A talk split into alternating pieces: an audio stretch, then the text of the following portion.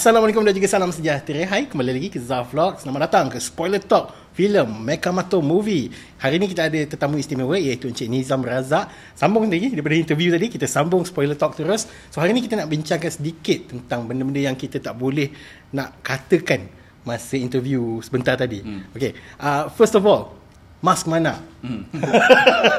rasanya after this bila video ni dah keluar, rasanya ramai dah tahu dah, dah tahu mask mana. mana ni macam mana kan. So, uh, adakah mask mana ni berada dalam perancangan asal ataupun hanya tercetus pada penghujung Bobo Boy Movie 2? Dia kalau tengok Mas Mana tu dia pernah muncul sedikit-sedikit dalam Bobo Boy. Nah, oh, sikit-sikit dah.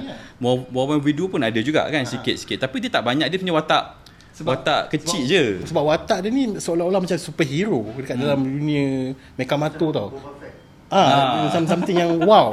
Tapi tak rasanya tak pernah dimention secara jelas di dalam Bobo Boy punya hmm. siri ataupun movie kan. So adakah benda tu memang plan daripada asal je ataupun dia plan asal tu ada cuma plan asal memang always dia sebagai side character je oh. uh, dia maknanya dia dekat back, back orang kata penghias background lah uh. maknanya nak buatkan world building Bobo Boy ni best so Bobo Boy ada team dia lepas tu dalam team ada Tapop Tapop pula hmm. ada Laksmana dia jadi one of the Laksmana tu ialah Mas Mana dan ada apa tu ada uh, Mekamato dan ada Laksmana Tarung uh, dalam uh, Bobo Galaxy jadi kita buat macam back story lah tapi tak pernah pula kita terfikir tentang nak menaikkan mas mana tu. Hmm. Kalau tengok, you, you tengok sekarang ni, merchandise pun tak ada mas mana tu. Maknanya kita tak ready. Ha. Memang kita tak ready langsung dan mas mana tu boleh jadi satu ikon yang mungkin besar. Ha. Saya tak tahulah macam mana penerimaan orang nanti kan, tapi sebab yang kita tengah interview ni belum tayang sebelum tayangan. ha, belum belum tayangan lagi, tapi feedback yang kita dapat daripada kita punya focus group, daripada uh, gala premier hmm. mengatakan memang mereka sangat suka mas mana. Jadi saya fikir macam tak ready tapi saya rasa itu yang kita kena ready for the next one lah. Yeah. So saya rasa demand terpulang kepada penonton. Kalau penonton kata macam eh kita nak mas mana. Jadi kita kena fikir jugalah mana nak selitkan mas mana ni sebab memang plannya tiga dulu. Hmm. Meka Mato, Boy Boy, Papa Bibi. So nas kalau ada tiba-tiba, ah, tiba-tiba ah, nak nak kena fikirkan benda tu. Memang patutnya dia side saja. Tapi sebab kalau, kalau tidak kalau dah perancangan awal dah tentu ada merchandise. merchandise mesti tak ada. Uh, sekarang ni Untunglah siapa yang dapat beli t-shirt Mas Mana sebab tengah produce. Oh. Ha, hari ni uh, seminggu sebelum tayangan uh-huh. baru kita instruct kata eh rasanya boleh pergi ni. pergi at least produce baju dulu. Oh. Ha, sebab tak ada memang tak ada plan uh, untuk Mas Mana wow. tu become sedangkan dia pegang arc utama untuk cerita ni juga tau tapi still dia tak dia tak fokuskan kepada untuk jelah nak buat merchandise Ya yeah, sebab saya rasa mungkin mungkin kita orang pun dah 13 tahun uh, dalam uh, buat ni. Sebelum tu pun uh, uh, apa tu buat animasi juga. Selalunya pasal anak-anak hmm. jadi kita tak uh, tak expect pun kan. Saya ingat macam okey lah boy-boy Mecha Mato even Mecha Mato pun kita kecilkan dia. Ha. jadi bila kita tengok respon dari segi gala premier daripada orang ramai kata macam eh actually Mas Mari orang suka lah. Sebab saya sendiri tak yakin Boleh ke saya write cerita hero dewasa. Ha, ha, So kita tak tahu benda tu kan. Kita tak pernah Cuma bila orang rasa Eh suka lah scene tu suka. Jadi dia rasa lebih matang. Jadi saya rasa Menambah keyakinan lah. Dan saya bukan muda sangat pun. Saya fikir kan Dah lah umur dekat 40 Tahun depan saya 40 Takkan nak saya cerita pasal bawa-bawa yang 17, 17 tahun. Masa kita umur 20 lebih Bolehlah kita menghayati lah. Ha, So saya tim saya ada Untuk buat bawa-bawa Tapi saya su- suka jugalah untuk challenge diri saya juga. Uh, kalau ada permintaan untuk mana-mana cerita yang lebih serius cerita yang itu mungkinlah kita boleh juga explore. Sebab Monster Spheraverse tu kan mula memang kita original tak apalah kita buat macam junior-junior je super super hero tapi junior bawa-bawa mereka matu tapi kalau ada keyakinan pada penonton bukan pada kami saja uh, dan juga pada permintaan dan mungkin kita boleh explore juga. Okey. Berkenaan dengan mas mana lagi kalau perasan lah dia uh, daripada pemerhatian Zaf dia first muncul pada Bobo Boy movie yang kedua hmm. dia muncul bersama dengan uh, Mekamato yang dewasa hmm. so as, as, as, as, as Zaf assume saja watak Mas Mana di dalam Bobo Boy movie 2 adalah orang dewasa hmm. tetapi kemunculan beliau di dalam Mekamato movie semasa uh, Mato masih lagi remaja hmm. adalah warga dewasa so siapakah yang muncul di dalam Bobo Boy Movie 2 adakah ianya what, mungkinlah ni eksklusif reveal ke apa kan? Adakah benar ini assumption dah saja adakah benar watak Mas Mana di dalam Bobo Boy Movie 2 itu adalah anak kepada Mas Mana Mas iaitu Mana. Pian? So, saya tak boleh kata 100% yes. Tapi it's a very strong connection Okay. dekat situ dan uh, sebab benda ni dia ada berkait dan kita akan explore further dalam musim yang ketiga Oh. uh, Mekamato si- musim ketiga dan musim yang keempat. Oh. Sebab Mas Mana ni dia punya konsep dia bukan macam macam, macam Mekamato, Ah, dia dia seorang- dia seorang. Orang kan? lain pun boleh jadi Ah, orang lain boleh Mas jadi. Mana. Ah, tapi Mas Mana is a is a team. Hmm. Ah, it's a team effort. Dia salah satu team. Jadi kalau team dia ada generasi dia, dia ada se, even Mas Mana ni sebelum ni siapa?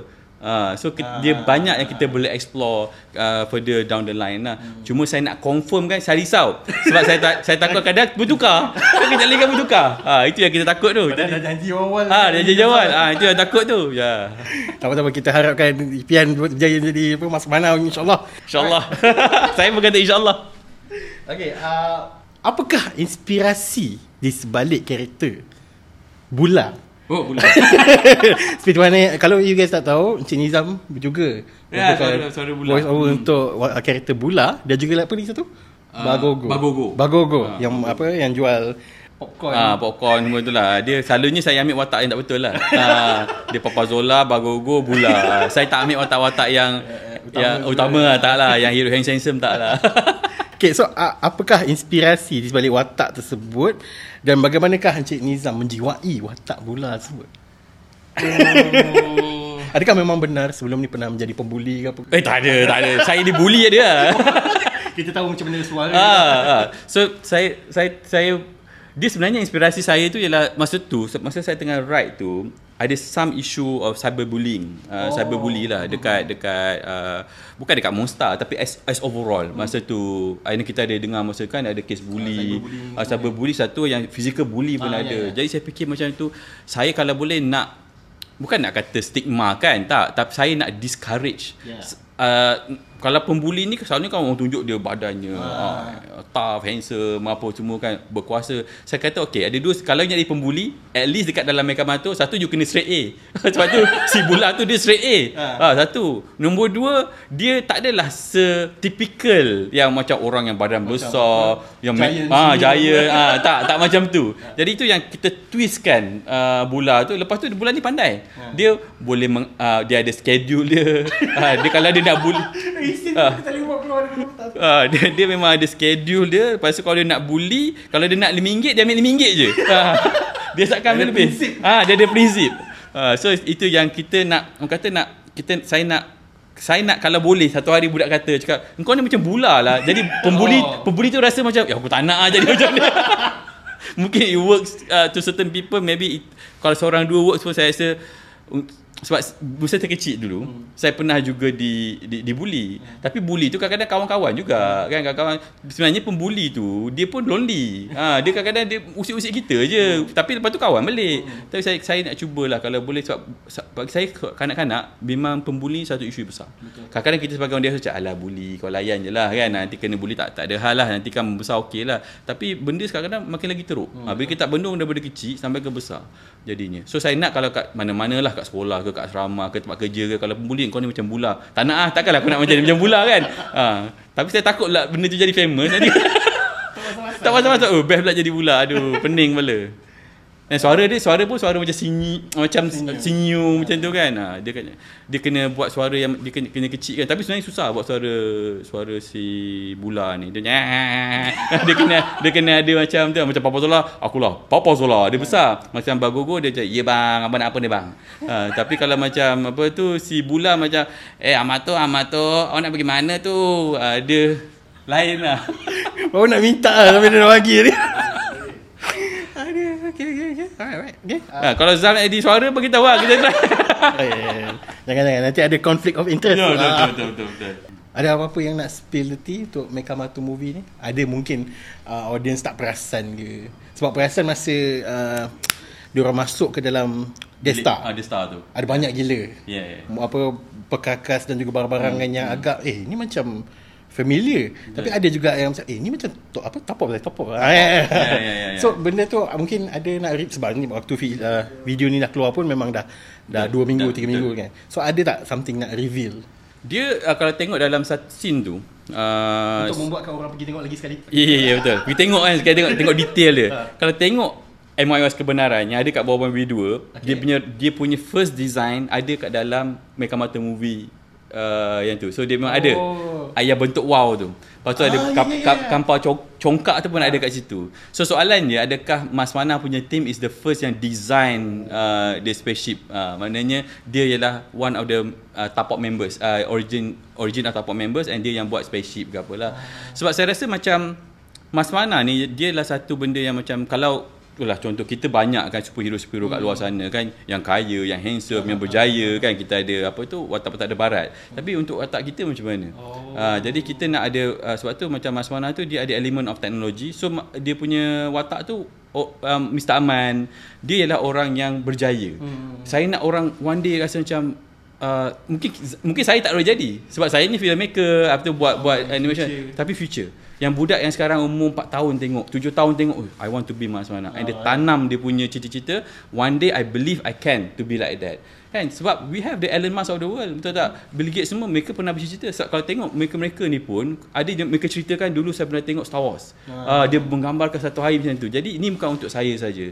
Sebab tu kadang-kadang dalam rumitnya bila kita buat filem tu satu ialah filem tu sendiri dan merumit. Tapi kadang-kadang apa yang message kita nak letak tapi jangan preachy sangat.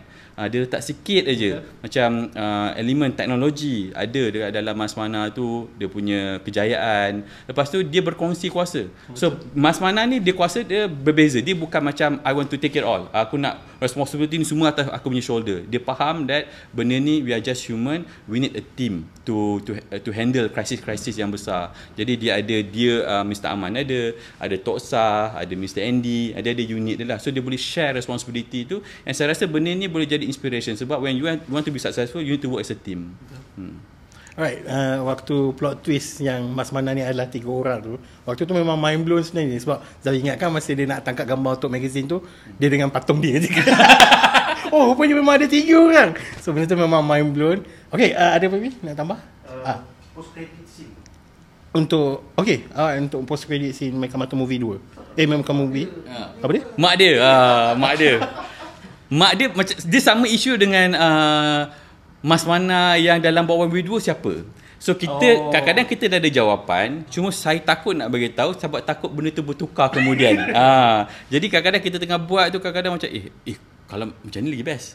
Kalau macam ni lagi best. Tu kita dah confirm kan nanti kita later kita kena tukar. Ah, Jadi Eventually everything will be revealed lah Cuma Ah. not at the moment Yeah, lah sebab kalau tengok uh, Okay, contohlah kita tengok anime kan macam One Piece. Uh, saya tak follow One Piece tapi uh, partner-partner saya Cik Ana, Cik Yongpin semua follow One Piece. Dia punya lah sabar nak tunggu apa itu One Piece. Berapa oh. lama? Berapa lama betul tak? So saya kata kalau mereka boleh sabar, okay. fans kita boleh sabar nak jumpa Amato jumpa Mac, uh, uh, Amato berjumpa dengan Boba mereka kena sabar. Lepas tu kena sabar lagi juga kalau jumpa mak dia. Jadi kesabaran sebab bila saya nak macam orang yang go with journey monster not because of the film hmm. not because of the success tak. It's a journey. It's a long journey yang we are in this together. Dia tak ada destination pun sebenarnya. You enjoy it. You, you tengok ni connect dengan ni ni connect dengan ni ni ini dia punya message ini dia punya cabaran dia and later dia mungkin bergabung mungkin dia ada uh, konflik saya rasa itu yang kita secara tak langsung jugalah kita mold ke arah situ BXM uh, masa tu uh, yeah, so far uh, sebenarnya skrip tu dah ada. Uh, skrip tu sudah ada. Uh, cum, sebab uh, masa tu saya fikirkan macam kita ada Boy Boy kan movie 2. Then ada Mekamato. Then lepas tu BXM lah. Hmm. Dan kita tengok balik Eh tak boleh delay sikit. Delay lagi Sebab kita kena bagi space Kepada benda lain lah. So skrip tu dah ada. Uh, Cumanya saya rasa Of course Lepas uh, This years Kita akan tengok balik skrip tu Kita kena olah balik hmm. Setengah benda lah. So BXM memang 2027 insyaAllah.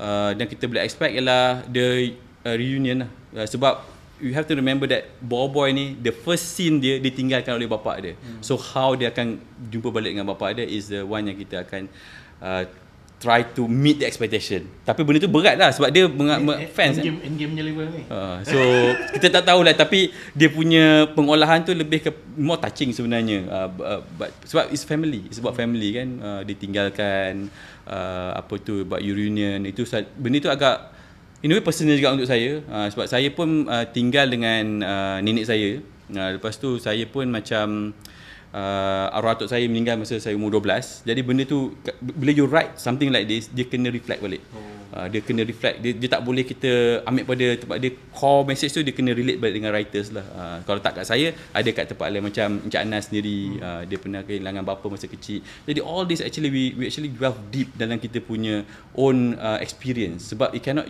bila you write macam saya tak boleh write Papa Pipi maybe 10 years ago. Saya tak boleh. Sekarang saya boleh write. Uh, sebab saya dah ada anak saya dah faham macam mana bapak tu kadang-kadang kan kita balik kerja kan hmm. kita duduk kat kereta duduk kejap. Ah, betul tak?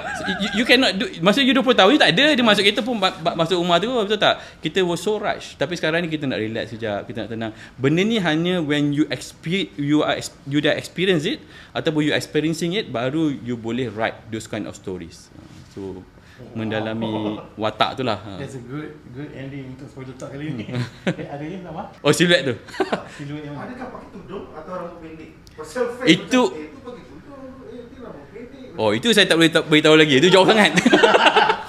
itu saya nanti kita ada spoiler talk lagi akan datang. Okay. Ah, InsyaAllah. Alright, so that was a great session with Encik Nizam. Thank you so much Encik Nizam. Kerana sudi join spoiler talk kali ni. So yeah, mungkin kita akan buat spoiler talk lagi. Okay, kalau korang ada apa-apa soalan uh, nak ditujukan kepada team Monster ataupun Encik Nizam sendiri, korang boleh beritahu kat bahagian komen. Itu saja untuk hari ni. Thank you very much for watching. Cuba lagi. Pada Zaf yang akan datang. Thank you. Alright, settle. Terima kasih banyak Zaf. Oh. Berapa lama ni dia dapat? Berapa lama tadi? Uh, 40 minit. Yo.